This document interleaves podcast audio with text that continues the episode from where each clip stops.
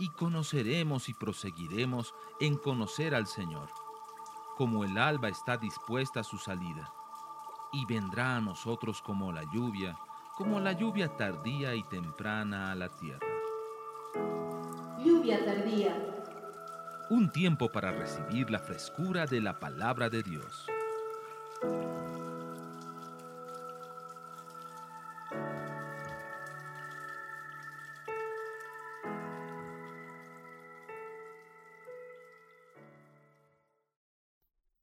Mensaje de la cruz no es difícil, pero es un mensaje que enfatiza eh, simplemente esto, el señorío absoluto de Cristo, la rendición total e incondicional de nuestra vida a Él.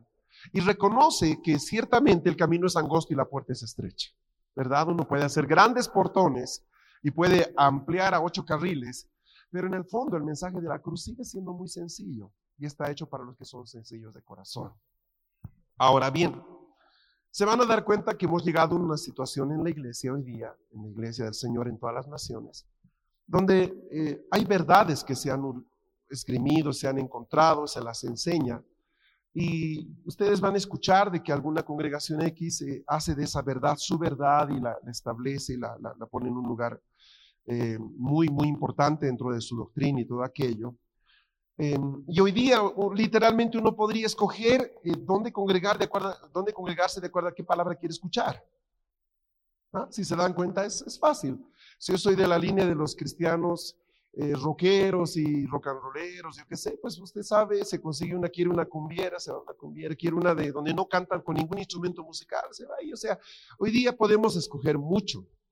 Y la verdad es esta, de que cada uno probablemente siente que tiene la verdad final.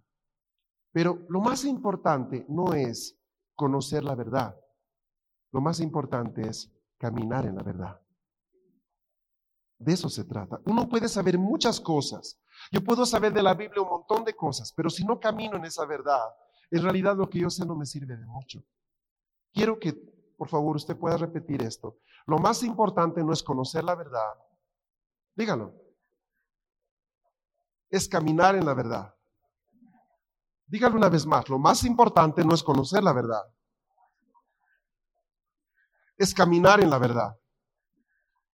Y Dios nos va a juzgar en esa perspectiva. O sea, Él no te juzga en función de todo lo que conoces. Te juzga en función de lo que tú vives, en función de lo que dices. Entonces, hace algunos, ¿qué le digo? Unos 40 años atrás, cuando esa viejecita beata que no conocía mucho al Señor, pero ella iba a escuchar la novena, iba a la misa, iba al rosario, ¿me entiende? y era fiel en eso. Yo creo que algunos vamos a tener sorpresas el día en que lleguemos a la presencia del Señor, porque vamos a ver algunas personas que según nuestros ojos quizás no podrían, no podrían estar ahí, pero según los ojos del Señor sí, por una sencilla razón, porque Dios espera que nosotros seamos fieles de acuerdo a la luz que tenemos. O sea, si yo solo tengo una velita pequeña, pero soy fiel a esa velita, yo creo que ya he sido justificado en muchas cosas. ¿Me comprende lo que le estoy diciendo? No, no, no usen mis palabras para que digan algo que yo no estoy diciendo. Estoy diciendo que lo más importante para Dios no es la doctrina, es la integridad para caminar en la verdad revelada. Hace 40 años usted no escuchaba prédicas evangélicas por la televisión y por la radio.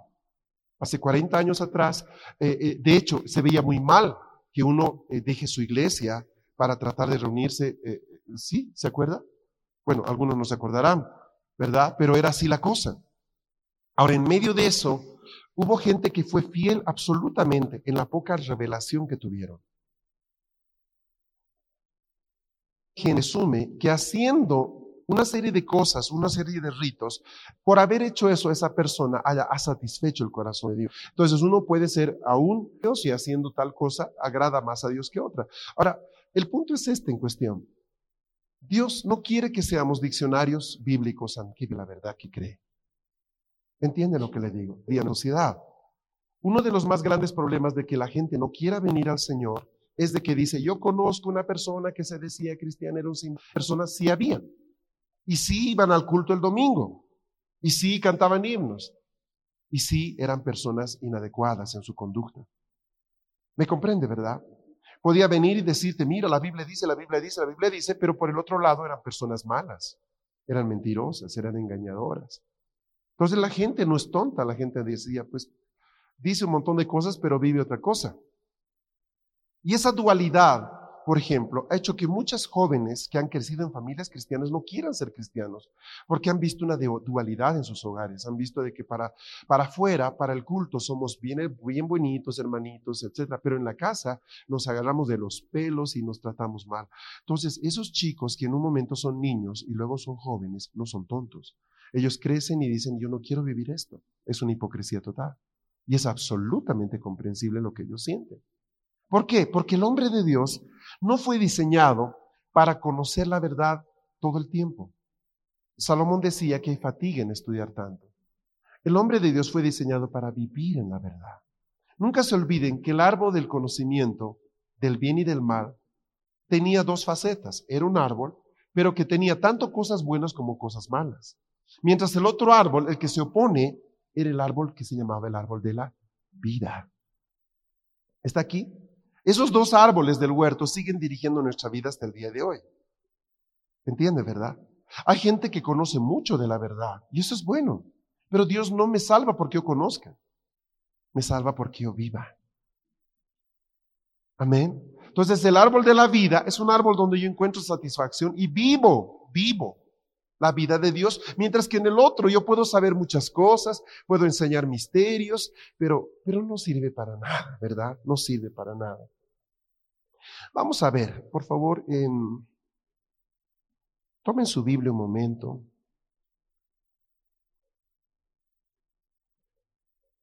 En estos años, yo estoy seguro que el Señor le ha entregado mucha palabra, muchas cosas que usted antes no sabía. Amén. Eh, esa es nuestra vida en el Señor. O sea, a medida que vamos avanzando, nos damos cuenta que que el Señor nos ha dado muchas cosas. Vamos a ir a Romanos 14 un momento. Mire lo que dice este consejo, ¿ah? Eh, Romanos 14, versículo 1, dice, recibid al débil, puede leerlo en voz alta conmigo, ¿qué le parece? Recibid al débil en la fe, pero no para contender sobre opiniones. ¿Ah? Agarro eso. Ay, es que yo pienso, es que yo pienso, es que a mí me parece, es que yo digo. Reciban al débil. ¿Quién es el débil? No es un flacuchento que no puede alzar ni su Biblia. Es una persona que no está establecida en la verdad. ¿Me comprenden? Por ejemplo, el mover profético de Dios es un mover que la mayor parte de la iglesia de esta nación no lo entiende. De hecho, si usted pregunta cuántos profetas hay en Bolivia, eh, algunos pastores le dirán, no existen los profetas, y otros quizás piensen en una o dos personas, punto. Porque no hemos madurado todavía a poder distinguir el ministerio quíntuple en acción. No lo vemos todavía. En cambio, en otros países eso es muy claro ya, eso es muy reconocible. Entonces somos débiles todavía, por ejemplo, en el ministerio quíntuple. De aquí unos dos, tres, cuatro, cinco años, la iglesia habrá madurado un poco más y sabrán, ah, esa persona es un profeta, esa persona es un tremendo evangelista, esa persona es un buen administrador. Por ejemplo, muchos eh, pastores que hoy día son llamados pastores, en realidad no son pastores, son administradores. Y ese es un don de Dios. Han hecho grandes iglesias, pero son malos pastores. Pero el título es que son pastores por título, ¿me entiende? Ahora, no se ven bien decirle a una persona, ¿cómo está usted administrador? ¿Verdad que sí? No se ve bien, pero ese es el ministerio que tiene. Solo que como todavía no hemos salido del esquema evangélico de hace 100 años del pastor y el evangelista, obviamente tampoco vemos más allá lo que el Padre tiene para nosotros. ¿Me comprende? Eso se llama debilidad. Una persona débil es alguien que todavía no ha entendido, no ha visto, es débil. ¿Estamos bien? Y Pablo dice aquí, reciban al débil en la fe, pero no para discutir con él. Ah, este cuate que le gusta el rock and roll, ahora va a ver, que venga a comer acá, yo voy a hablar con él. No es, no es la idea, o sea, ¿me entiende? ¿Por qué? Porque lo que Dios espera de nosotros es que se nos revele la verdad. ¿Qué es que se te revele la verdad? Que un día no lo sabes y al día siguiente lo sabes. Ahora, la verdad revelada tiene una diferencia en tanto con la con la, por ejemplo, con que alguien te convenza. La verdad revelada se te enseñó de parte del cielo. Y tú sabes que eso te lo enseñó el Señor y nadie te lo puede quitar. ¿Estamos bien? Amén. ¿Estamos bien? Ahora, lo que Dios espera de mí es que yo ande conforme a la verdad que he recibido. ¿Puede decir eso? Lo que Dios espera de mí es que yo ande conforme a la verdad que he recibido. Dígalo una vez más. ¿Está entendiendo la verdad? No, no estoy jugando, no, no los veo como niños de colegio, pero el repetir algo tiene un sentido muy importante en la palabra. A ver, lo importante es que yo ande conforme a la verdad que me ha sido revelada. Esto es clave. Esto es vital. Cuando tú andas conforme a la verdad que se te ha sido revelada, tú eres una persona que está agradando a Dios. ¿Me comprende? Voy a poner un ejemplo. Supongamos que eh, se me reveló de que está muy mal que yo predique sin usar corbata. Se me reveló, entendí. Pero a pesar de que se me reveló eso, yo sigo predicando así como me ven. Ahora, resulta que si mañana lo hace Jorge, por ejemplo, allá en Paraguay, Jorge no tiene ningún problema con Dios porque a él no se le reveló este tema. Pero si yo subo a predicar y sigo predicando sin corbata, a pesar después de que se me reveló esto, a los ojos de Dios yo ya soy desobediente. Entonces yo voy y le digo, ¿cómo me haces esto, Señor? Me llamas desobediente y Jorge predica sin corbata y él no le dices nada. Entonces Dios me dice, sí, pero es que a Jorge yo no le enseñé eso. Yo a ti sí. ¿Notan cómo, cómo juzga el Señor las cosas? Ups, yo tengo un problema. Claro que tienes un problema.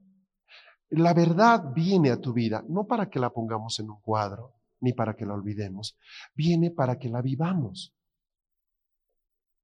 Por eso muchas veces es mejor congregarse en una congregación donde no hay mucha verdad disponible, ¿verdad? Porque la gente queda con menos culpa. ¿Ah? Es cierto, es cierto. El ignorante es relativamente más libre que el sabio. Chuta, ustedes la pelaron. Sí, la pelaron. ¿Por qué? Porque fueron expuestos a mucha verdad en estos años. Mucha verdad, de veras que sí. Eh, días atrás, Jorge eh, y Graciela me traían un, cuando llegaron, un, un folder llenas de cartas de discípulos de ellos. Miren, es un folder que casi me hizo llorar, porque eran, son muchachos del grupo de ellos, jóvenes, que han aprendido cosas que ellos han ido a enseñar. Jorge y Graciela están aquí por tercera vez, cuarta vez ya. Wow. Pero ellos eh, vienen acá, aprenden todo lo que pueden, se llenan así, ¿verdad? Todos los bolsillos espirituales y se van y enseñan y se los meten a los chicos en escuelas y cosas.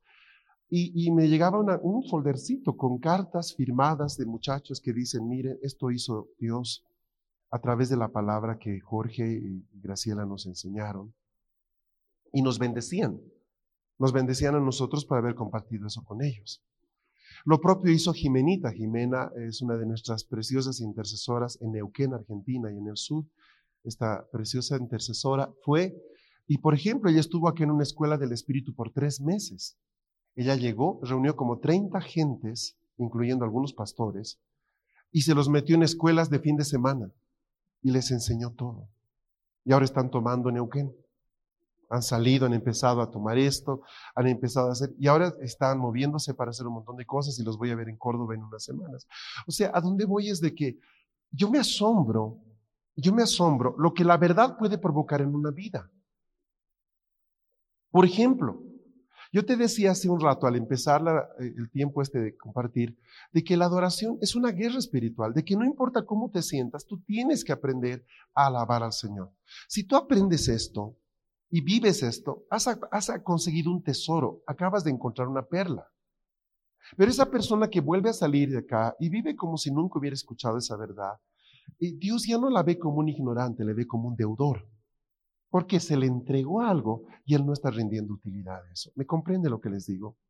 Entonces, estas personas como Jorge, como Graciela, como Jimena y como tantas otras personas que en algún momento vinieron, recibieron y llevaron todo lo que pueden, ¿verdad? No se llevan adornitos de Bolivia, se llevan CDs, se llevan prédicas, se llevan, se quieren llevarse la mayor cantidad de cosas, no vienen a buscarse ropa, ellos vienen a buscar cómo, qué llevo allá que pueda servir.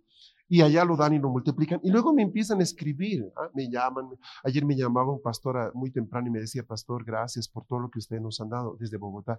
Yo, yo medio dormido, así, claro, ¿cómo que? Eh. Gracias, no sabe la bendición, ta, ta, ta, ta. Entonces, eh, la verdad de Dios ha sido dada a nosotros, no para que la contengamos y la guardemos, sino para que la demos a todos los que están aprendiendo. Por ejemplo, ¿cuántos están en las escuelas taller de discipulado? Levanten su mano. Baje su mano. Ahora, ¿sabe? Eso que están aprendiendo es para que lo den a otras personas. Empiecen a hacer sanidad interior a otras personas en sus casas. Empiecen a conducir a sus hermanos y amigos a la verdad que están aprendiendo. No lo guarden. No traigan a alguien, ah, mira, aquí tengo un caso de estudio. No, resuélvelo tú ahora. Lo que estás aprendiendo, úsalo ahí, da. Rodéate de discípulos, levántate discípulos. Cada uno de nosotros ya tiene dos, tres años en el Señor, ya debería tener algunos discípulos. Gente que quiere conocer la verdad, que en algún momento se va a congregar, pero que tú puedes empezar a jalar y extender y enseñar todo lo que Dios te está dando. Esa gente es muy bendecida porque cumple el principio de la mayordomía divina. Recibes para dar. Y sabes que estamos rodeados de gente que quiere recibir en todas partes. Vas a un ciber, estás escribiendo y el de al lado está ahí necesitado de algo. Y nosotros tenemos respuestas para estas personas. A veces el rodearnos solo con cristianos nos hace mal, porque nos rodeamos con gente que en el fondo ya tiene lo más importante, tiene el Señor. Y sabes, lo que hoy día no lo aprenda, lo va a aprender mañana. Pero la gente que verdaderamente necesita ayuda es la gente que no ha visto lo que hemos visto. Y tú has recibido tanto para poder dar a esas personas. ¿Me comprende?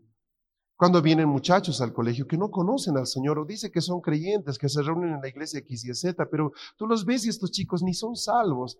Y no es para separarnos de ellos como si fueran la lepra, sino para hacer toda una estrategia para ganarnos, porque se supone que Dios nos ha dado recursos para poder ganar a este muchacho y que él conozca al Señor y pueda hacer su vida transformada como fue la nuestra. No es para que nos separemos y andemos, ¿verdad? Los cristianitos que no quieren contaminarse con los demás. Eso no es del Señor, ese no es un diseño bueno.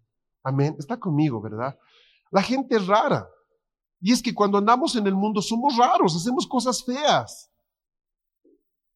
Hablamos feo, nuestro vocabulario no es de los mejores, somos gente vengativa, somos gente rencorosa.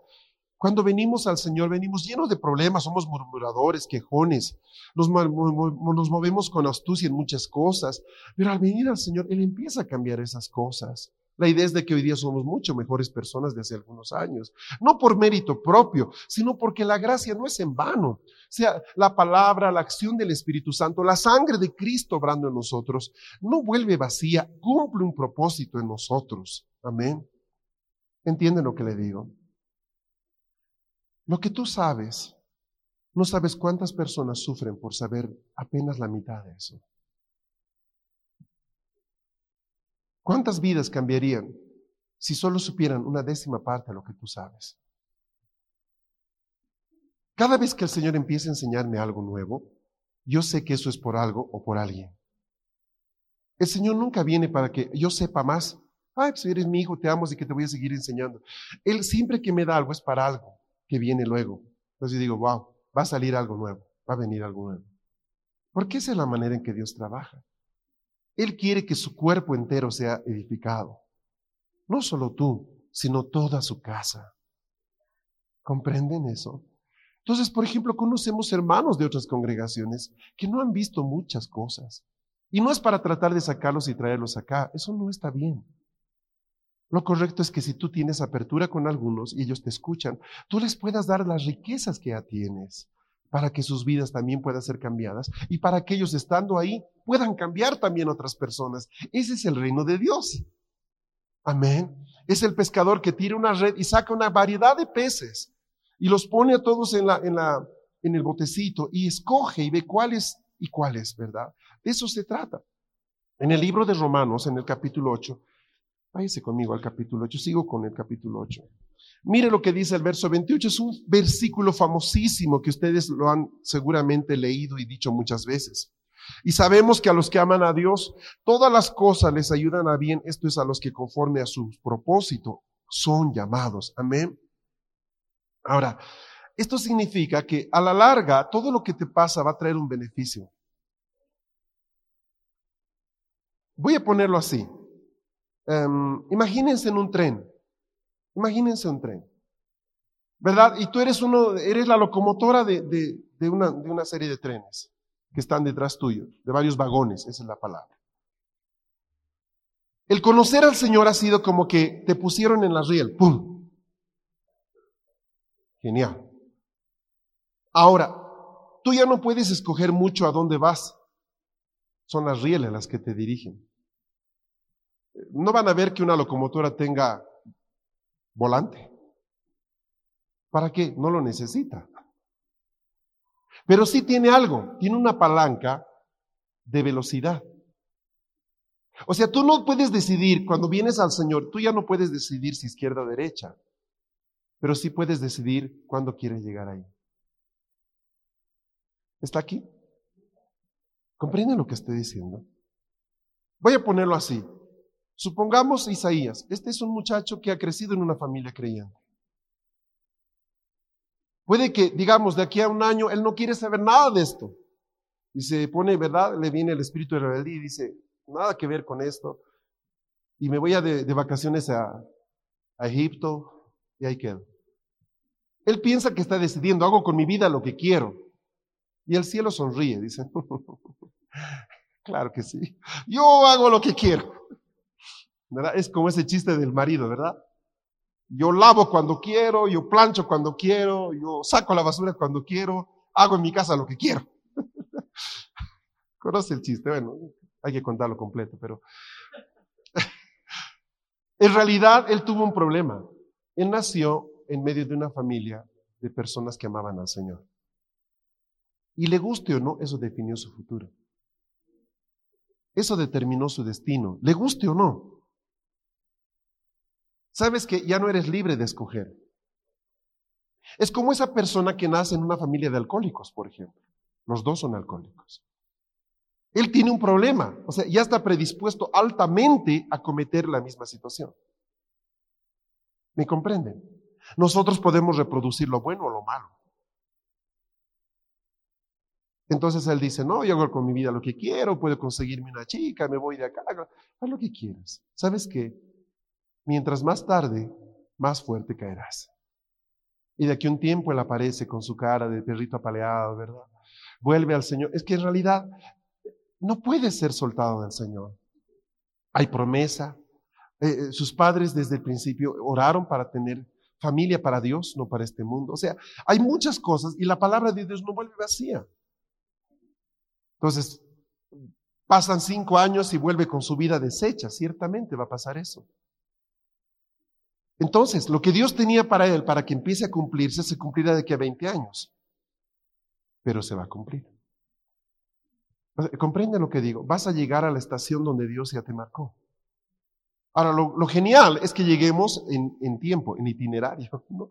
Lo bueno del tren es que si dice que llega aquí a las 3, llega a las 3, no a las 7 de la noche. ¿Me comprende, verdad? Tú decides cuándo, pero no decides a dónde. Eso lo decide el Señor. Mira que está a tu lado, te están hablando. ¿Sabe que esta es una de las cosas que el Señor me enseñó hace años y gracias a eso yo dejé de pelear. Yo dejé de pelear, punto. Por una sencilla razón. Yo recuerdo hace años cuando pastoreábamos con Mari una congregación bien chiquita y teníamos tantas necesidades.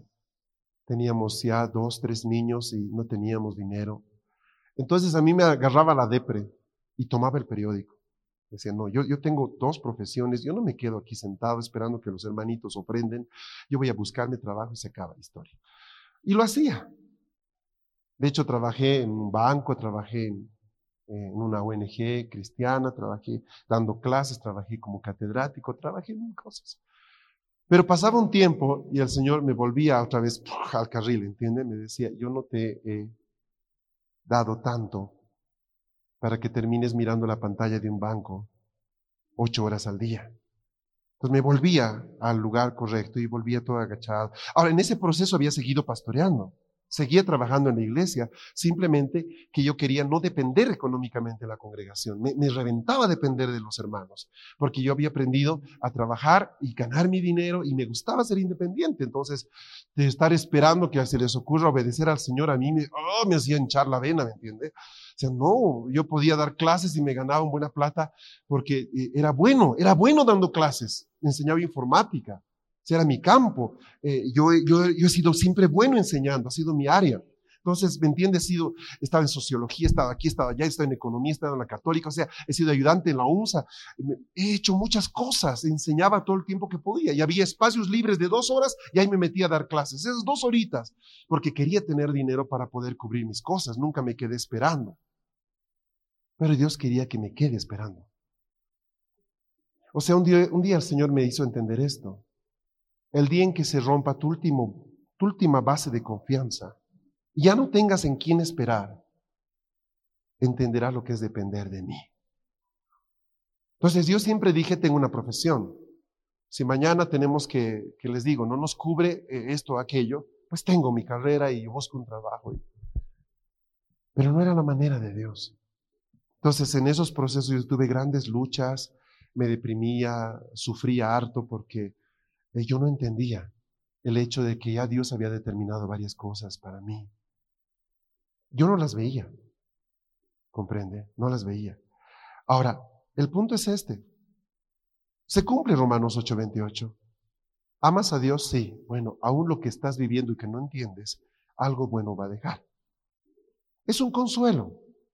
Diga, ese es un consuelo. Es cierto, es un consuelo, ¿verdad? Es como decirte, miren, Nadie va a perder el curso en el colegio, nadie va a perder el año, pero algunos van a aprobar con 3.6. Es un consuelo, ¿entiende? ¿Por qué? Porque según reglamentos del Ministerio de Educación, este año nadie puede aplazarse.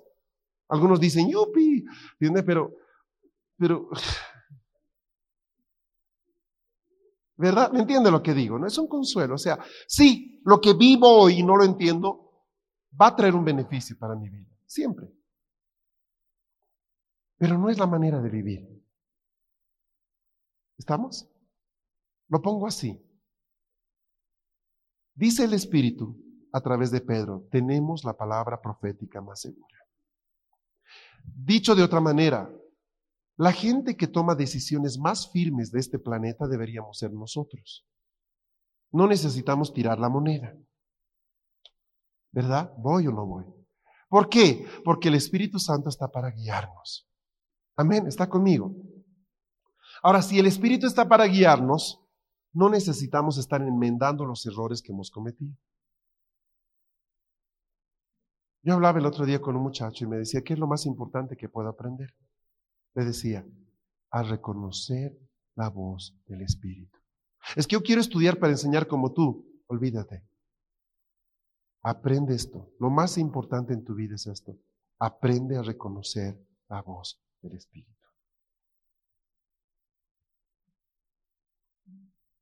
Esa es la enseñanza más importante que tu vida tú puedas aprender. No es cuánto de Biblia, cuánto de esto, cuánto, uy, ya sé, uy, ya sé ver ángeles, ya sé, uy, ya entro al Espíritu, salgo al Espíritu, me meto. ¿Sabes que todo eso son hermosos, hermosos recursos, pero que no te van a llevar a nada bueno? Lo que realmente es bueno es que reconozcas la voz del Espíritu. Está aquí. Ay, es que yo quiero enseñar como tú. Es que yo no sé nunca lo que voy a enseñar. ¿Cómo te puedo enseñar eso? Yo anoche le decía a mi esposa que comparto mañana. ¿Comprende lo que le estoy diciendo? Ahora el Espíritu Santo es el que hace las cosas. Y cuando yo he aprendido a reconocer su, oído, o su voz, perdón, mi oído está entrenado en él, eh, yo puedo hacer las cosas sin, ay, chuta, ¿para qué hice esto? Uy, qué lata, me equivoqué. Por los frijoles, mira lo que hice, ¿entiende? O sea, se resuelven mil cosas si yo simplemente he aprendido una cosa, a reconocer la voz de del Espíritu. ¿Entiende lo que le estoy diciendo? En este mismo capítulo es interesante lo que Pablo explica en Romanos. Es uno de los libros más, más difíciles de entender. Es el libro más teológico que Pablo escribió, pero a la vez es el que tiene enseñanzas más prácticas para la vida. Mire lo que dice en el verso 37.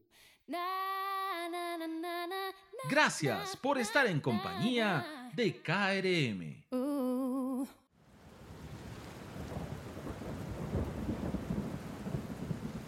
Estás escuchando tu programa Lluvia Tardía.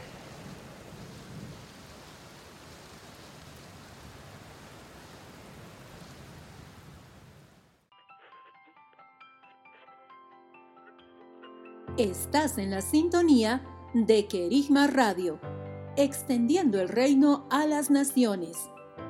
Porque es tiempo de extender el reino de Dios y de provocar una reforma en las naciones de la tierra. Estás en la sintonía de Querigma Radio. Mire lo que dice en el verso 37. Dice, antes en todas estas cosas somos más que vencedores por medio de aquel que nos amó. Está aquí. No dice seremos más. Dice, somos más Dile, ¿te está hablando a ti? ¿Ah? ¿Estamos bien? ¿Qué, ¿Qué veo acá? Por ejemplo, mi lucha no es para obtener la victoria. Ya vencimos.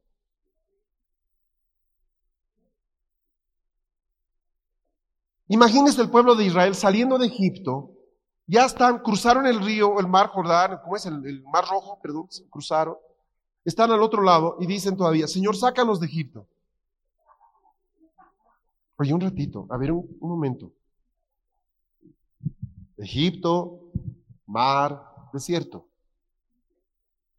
Ayer, hoy, ¿dónde estás? Ah, sí, Señor, tienes razón. Por eso, ay, Señor, trata con el faraón. El faraón quedó haciendo clases de surfing, o sea,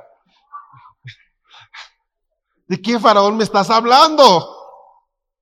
¿Entiendes? O sea, ay, es que un ratito, tu problema no es Egipto, tu problema es que sigues con una mentalidad de, Egipto. Ojalá eso se pudiera quitar tan fácil como los soldados detrás tuyo. O sea, el agua no puede con tu mente. ¿Comprende lo que le estoy diciendo? Entonces, la verdad de Dios es esta. Sí está el diablo, nos trae muchos problemas, pero en realidad está vencido. Está en su cuarto de hora, ya le queda poco tiempo. Comprende. El mundo, el mundo es vencido por la fe. Nuestra carne, ¿sabes dónde está tu carne? Está en calidad de barbacoa hace años clavada en la cruz. Pablo dice que fui destruido el cuerpo de pecado. ¿Pero por qué peco? ¿Por qué te has acostumbrado a pecar? Porque es tu hobby. ¿Capís? No es el diablo, no, el diablo no puede hacerte nada. No es mi carne, no, tu carne está crucificada. Es que el mundo me jala. Déjala porque hay un imán dentro, hermano. O sea, la verdad de Dios tiene que cambiar tu mente. De eso se trata. Entonces van a escuchar que vez tras vez la palabra dice, el débil diga. ¿Por qué es eso? Porque es un ejercicio para empezar a convencerme a mí mismo de algunas cosas. El débil diga, fuerte soy, dilo. El débil diga, fuerte soy. Deja de confesar tu debilidad, confiesa tu fortaleza. No confieses lo que te falta, confiesa lo que ya tienes. No confieses, ¿me entiendes? Empieza a darte recursos que lo que buscan es básicamente que tu mente camine a la luz de la verdad que has visto. ¿Están siguiéndome? Otra definición de religioso, hacer algo sin entenderlo. Esta otra definición de religioso. Ay, así, es que así cantamos aquí. ¿Por qué? Ah, pues no sé, siempre han cantado así y no sé, dice que así es. Eso es religión. Eso es religión, comprende. ¿Por qué saltas? Es que todos saltan, pues. Entonces, a una persona que se ve muy libre, que está ahí con su bandera, etcétera. Pero a ver, la veo a las hermanas y digo, ¿por qué haces eso? ¿Por qué estás haciendo eso? O sea, si no entiendes lo que estás haciendo, estás haciendo cosas religiosamente. Aún se ve muy profético, ¿verdad? Pero ¿por qué haces eso? Entonces todos nosotros tenemos la tendencia de ser Vicentes. ¿Ah? ¿A dónde va Vicente? ¿A dónde va la gente? ¿No? O sea, tenemos la tendencia de hacer eso. Y no es malo, está bien, es mejor hacer, seguir a los Vicentes buenos que a los Vicentes malos, comprende. Definitivamente. Pero vuelvo al punto, lo que Dios quiere es que no seas uno más. O sea, voy a decirte esto, Dios no te ha creado para ser oveja. Ay, no, pero la Biblia dice, tranquilo, tranquilo, sé lo que dice la Biblia. Pero así como oveja no vas a llegar muy lejos. Dios te ha creado para ser una persona, igual que los, que los querubines que están en el libro de Ezequiel con cuatro rostros, para que la presencia de Dios esté en medio de ti. Dios quiere que seas una persona que tiene una larga vista como el águila, que te, seas una persona solidaria, que ayude a otros, rostro de hombre, ¿verdad? Quiere que seas una persona que se defiende y pelea por sus cosas, rostro de león.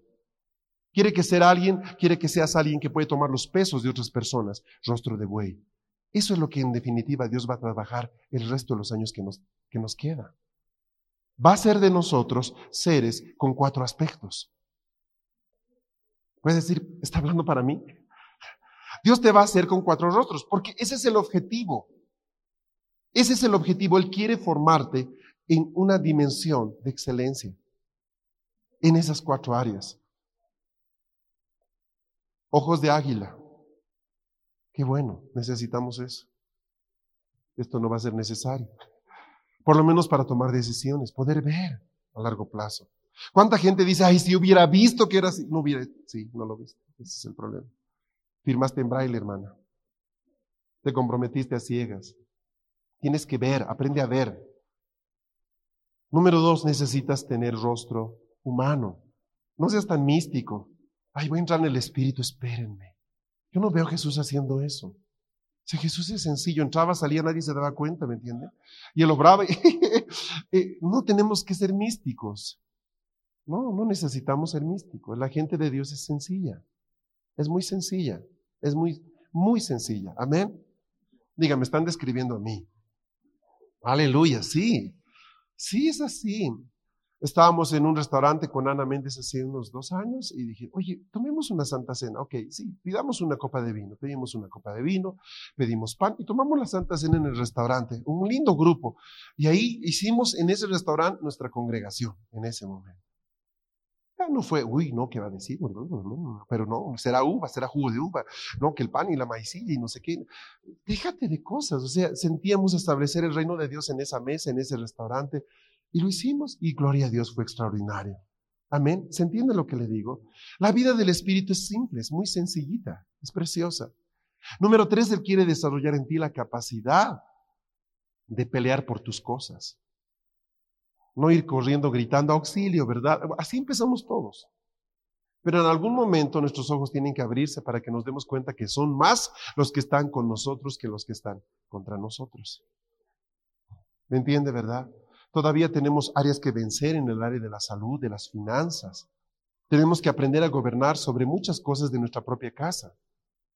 En algún momento el recurso económico tiene que obedecer tu voz. Cuando tú le digas, venga acá, tiene que aparecer ahí los billetes. O sea, todo eso es parte del gobierno que Dios nos ha dado. Y si no lo estás logrando es porque todavía no está desarrollado eso. Y por último, Dios quiere que seamos bueyes en el sentido de ponernos el peso de otros en nosotros para ayudarles a avanzar, tal como Jesús lo hizo. ¿ah? El que esté cargado, venga a mí. Déjese aquí su, su carga, ¿verdad? Yo la llevaré. O sea, ese es un carácter de un hijo de Dios. Ahora, ¿cuánta Biblia tú necesitas para esto? En realidad, voy a ponerlo así, ¿cuánta doctrina necesitas para esto? No mucha. Porque el Espíritu Santo revela esto. Sumérgete en la palabra, estudialo. Nadie va a poder caminar lejos con Dios si no conoce la palabra. Pero al mismo tiempo que conoces la palabra, vive la palabra que estás conociendo. De eso se trata. Y eso es lo que realmente cambia a la gente. La Biblia no le cambia a la gente a nadie. No cambia la vida de nadie. Es el vivir lo que la Biblia dice lo que hace que una persona cambie. Amén. ¿Nota la diferencia? Usted puede leer 18 horas al día la Biblia, no por eso es mejor persona. Puede leerla 10 minutos y aplicar, vivir lo que está escrito ahí. Y usted sí es una mejor persona. ¿Comprende? De eso se trata. El Señor quiere que nosotros podemos, podamos vivir así. Mire lo que dice Romanos 15. Mueva su Biblia, Romanos 15. No cabecee, es mediodía, es domingo. ¿Qué hizo anoche? Si alguien lo vemos cabeceando, le vamos a hacer pasar al frente para que nos cuente qué hizo anoche. Sí, ¿verdad? ¿No? ¿Qué hiciste anoche? Mire lo que dice Romanos 15, verso 1. Así que los que somos fuertes debemos soportar las flaquezas de los débiles y no agradarnos a nosotros mismos. ¿Está aquí? Ahora, esta es una palabra difícil. Porque los que somos fuertes queremos andar con fuertes más rápido, más hábiles, más diestros. Pero ahí aparecen los lentos, ¿verdad? Los debiluchos. Y el Señor no quiere que les demos clases ni que los llevemos al gimnasio. Dios quiere que nosotros los soportemos. Esa palabra soportar, creo que dice algo. Tienes que soportar. O sea, ¿sabes qué te está diciendo? No va a ser fácil vas a querer estrangularlo varias veces. Ganas no te van a faltar para hacerle un ungimiento en el cuello.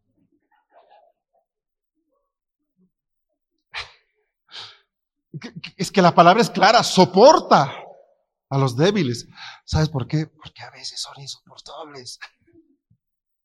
¿Comprende lo que le estoy diciendo? Soporta a los débiles. A ver, diga, Dios me está hablando. Comprende esto, ¿verdad? Comprende esto. Ahora,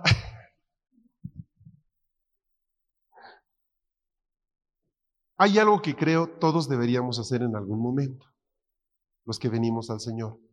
Deberían, como parte de nuestro discipulado, hacernos pasar un tiempo con los niños, como maestros de niños o como como monitores, como ayudantes de, las clases de los niños. ¿Por qué? Porque los niños están puestos para forjar tu paciencia. No, de veras. ¿Está aquí? ¿Entiende lo que le estoy diciendo? E, es bien lindo cuando el niño te dice por qué una vez, pero cuando te lo dice 20 veces en 15 minutos, ¿verdad? Eh, y tú dices, ¿dónde está la cinta scotch? ¿Dónde está? ¿Verdad?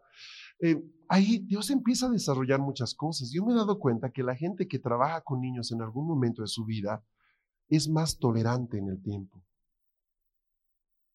Tiene un nivel de resistencia mayor. Ay, no, los niños no son mi ministerio. ¿Sí? Mm, ¿Sabes cuál es tu ministerio? Pelota de racquetball.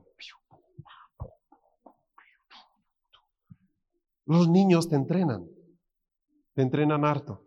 Y de verdad, yo estaba pensando, sería bueno que cada hermano haga una pasantía de tres meses con los niños. Unas dos veces al mes, unas cuantas clasecitas, ayudar, eh, con los más chiquitos en especial. Algunos dicen, no, por favor. No, no, tranquilo, no son los jinetes del Apocalipsis, o sea, cálmate. Pero, pero ciertamente, eh, voy a decirte esto, eh, Dios nos pone en situaciones porque Él quiere que se desarrolle en nosotros la capacidad de soportar. Sabes, la vida en el Señor te va a exigir de tiempos muy frecuentemente en los que tienes que aprender a soportar cosas.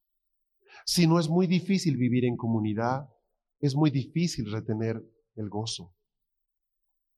La mayor parte de la gente pierde el gozo no porque Dios le falla, es porque se siente frustrado de la iglesia o cosas así. La familia. ¿Me entiende lo que le estoy diciendo?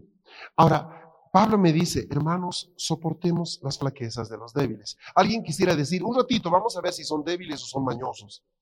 Sí, es discutible. Ok, vamos a ponerlo así. Pero por el otro lado, donde tú vayas vas a encontrar gente débil.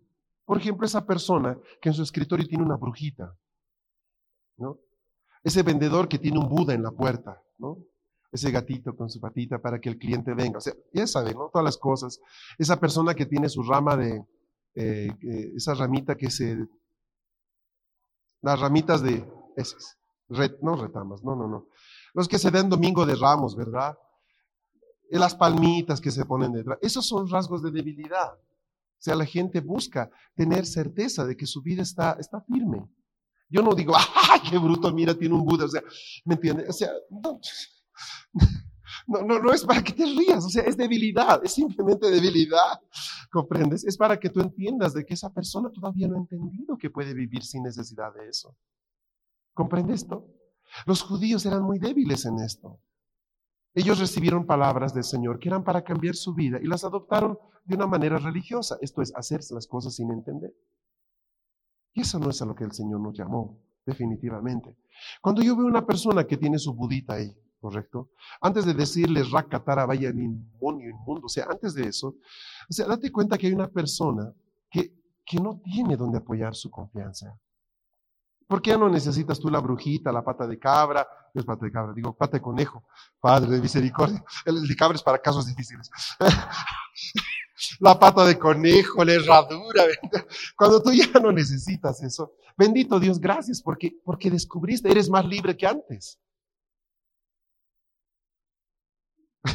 Estábamos eh, en Año Nuevo en casa y y mi hijo me dice, oye, habíamos comprado algunos cohetes y petardos, pues hagamos explotar algunos. Y justo a las 12 de la noche salimos a nuestra puerta y ponemos la botellita para... Y viene pasando por nuestro lado una vecina de por ahí cerca, toda vestida con abrigo y maleta. Daba la vuelta corriendo.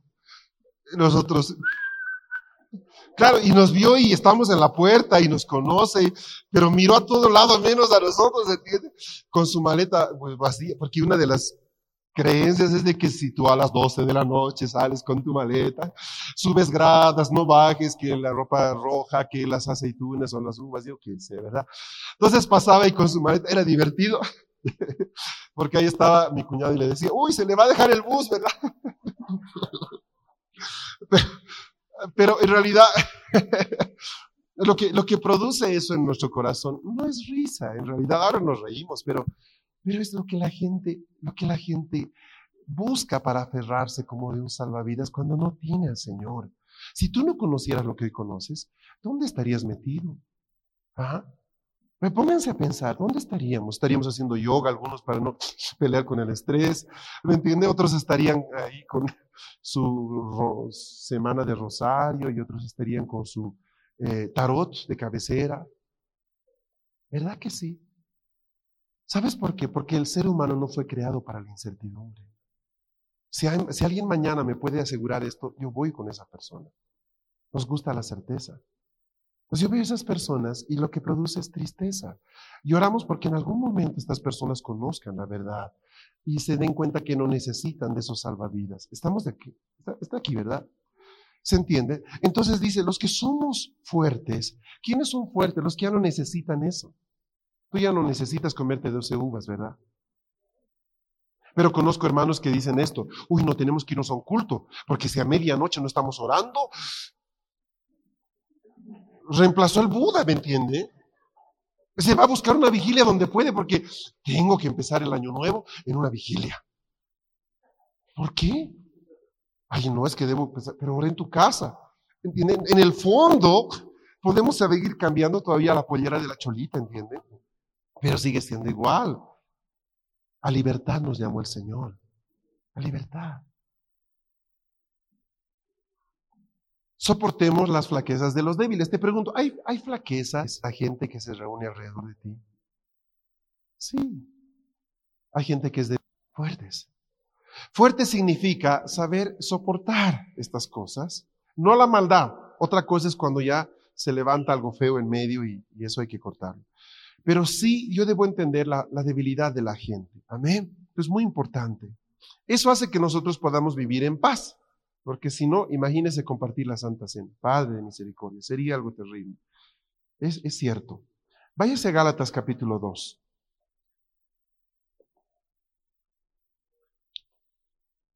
Quiero mostrarles algo bien interesante que la iglesia tuvo que pasar en el primer siglo. ¿Cuál es tu visión de la iglesia en la época de Pablo? A ver, eh, Gálatas, ahorita les digo qué capítulo, ¿sí? Eh, imagínense, eh, la iglesia, ¿cómo la imaginas en la época de Pablo? Uy, eh, Pablo llegaba, que empezaba a predicar y horas y horas y horas y horas, libertad para, para seguir al Señor, gente que le costaba la vida, su fe, etcétera, etcétera, hermanos muy fervientes, llenos de amor, todo eso es verdad. Pero les voy a leer algo, a ver qué opinan de la iglesia de ese momento. Estoy en Galatas 2. Pablo está escribiendo y dice, Después, pasados 14 años, subí otra vez a Jerusalén con Bernabé, llevando también conmigo a Tito. Pero subí según una revelación y no para correr o haber corrido en vano. Expuse en privado a los que tenían cierta reputación el evangelio que predico entre los gentiles. Mas ni aun Tito, que estaba conmigo, con todo y ser griego, fue obligado a circuncidarse. Y esto a pesar de los falsos hermanos introducidos escondidas, que entraban para espiar nuestra libertad que tenemos en Cristo Jesús para reducirnos a esclavitud, a los cuales ni por un momento accedimos a someternos, para que la verdad del Evangelio permaneciese con vosotros. Pero de los que tenían reputación de ser algo, lo que haya sido en otro tiempo nada me importa, Dios no hace acepción de personas, a mí, pues, los de reputación nada nuevo me comunicaron. O sea, está, mira, a mí me, impresiona la forma tan elegante que lo dice acá. Pero en realidad aquí está hablando de cosas bien rudas. ¿ah? A mí no me vengan con ese que es súper apóstol. ¿ah? A mí no me interesa que es uno de los doce. No es gente que se hace la famosa, pero para mí nada que ver. O sea, está hablando de una manera bien pesada, Pablo. Solo que la reina Valera es muy delicada. Dice, antes por el contrario, como vieron que me había sido encomendado el Evangelio de la incircuncisión, como a Pedro el de la circuncisión, pues el que actuó en Pedro para el apostolado de la circuncisión, actuó también para mí, en mí para con los gentiles. O sea, voy a ponerle, parece un minuto, voy a ponerle en la mentalidad de estos hermanos por un ratito. Me quedo en el versículo 8. Ya ponga su dedo un ratito. Eh, váyase conmigo a Mateo 28, un minuto.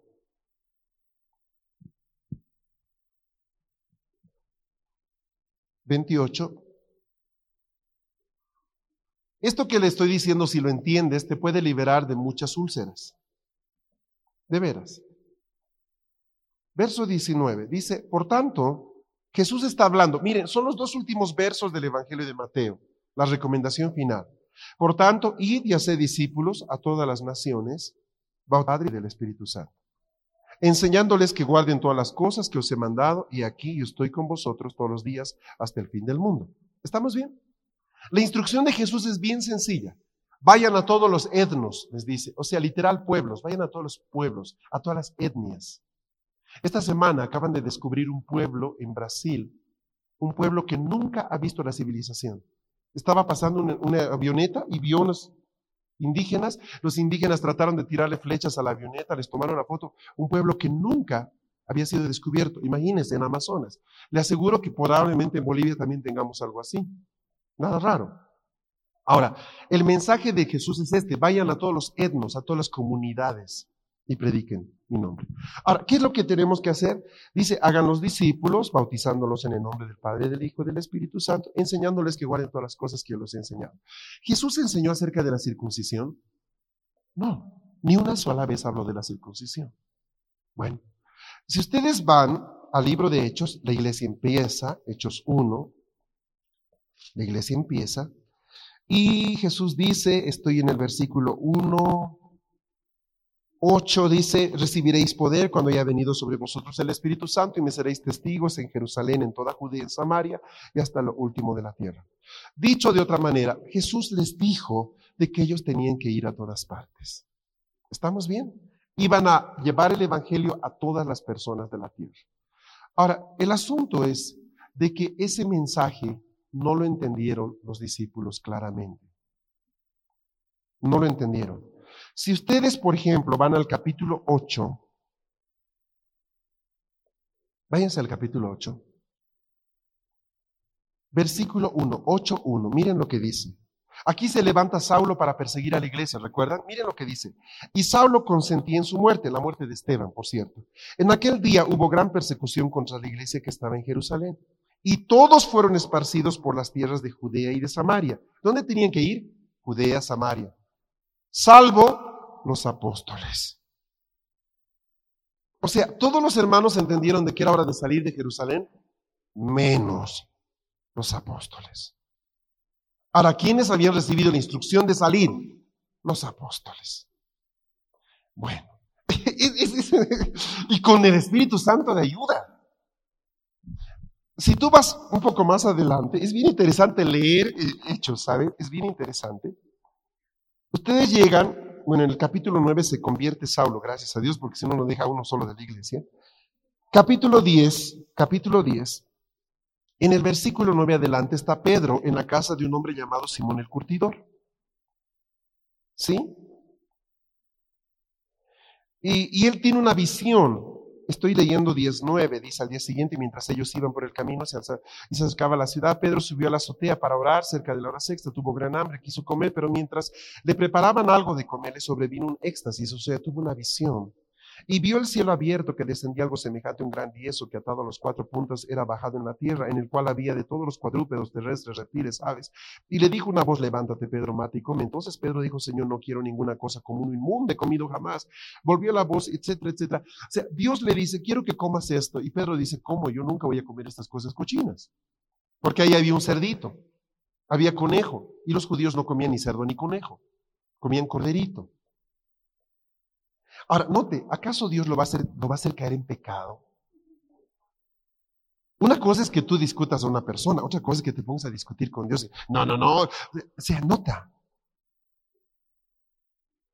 Es bien tremendo. O sea, yo me imagino a Pedro discutiendo con el Señor y digo, wow, qué grave, ¿verdad?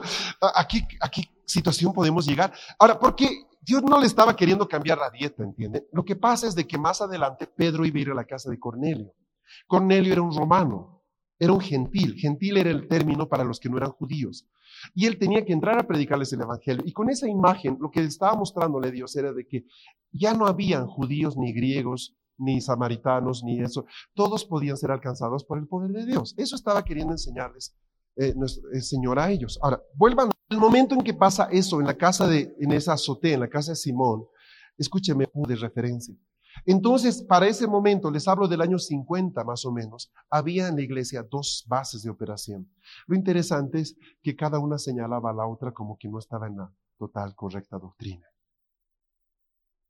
¿Por qué? Porque los hermanos de Jerusalén decían, está bien, Cristo nos salva a todos, pero al mismo tiempo también tenemos que circuncidarnos. Entonces venía la gente y le decía, ¿y dónde Jesús enseñó de la circuncisión? Decía, él no lo enseñó, pero él fue circuncidado. Así que si él fue circuncidado, tenemos que seguir su ejemplo. Entonces a un hombre viejo de 50 años que nunca había pasado cuchillo por ciertas partes de su cuerpo, lo querían meter, ¿me entienden? A que le hagan unos cortes y era algo complicado. Era algo complicado. Entonces para, para el momento en que Pablo escribe la carta, él está enfrentando a una iglesia dividida en un asunto de interpretación doctrinal. Esta es división de interpretación doctrinal. Y Pablo, para no, ¿me entiende? Para que no les reviente la vesícula, llega a una simple conclusión. Dice, ok, Pedro ha sido levantado como apóstol para, la, para predicar también la circuncisión. Y yo, la incircuncisión. Pero no te quiero ver cerca a mí, Pedro. Se los leo. O sea, me llevo bien contigo, pero no te metas en el campo que yo estoy con los, con los de Efesios y no te metas ahí. Estoy con los de Galacia, estoy con ellos. O sea, no trates de venir a hacer tu enseñanza con aquellos que yo estoy enseñando. Y cada vez que Pablo iba a Jerusalén, híjole, igual le hacían la cosa a cuadros. Miren. Verso 9 dice, y reconociendo la gracia que me había sido dada en Jerusalén, Jacobo, Jacobo era el más importante, el hermano de Jesús. Cefas y Juan, que eran considerados como columnas,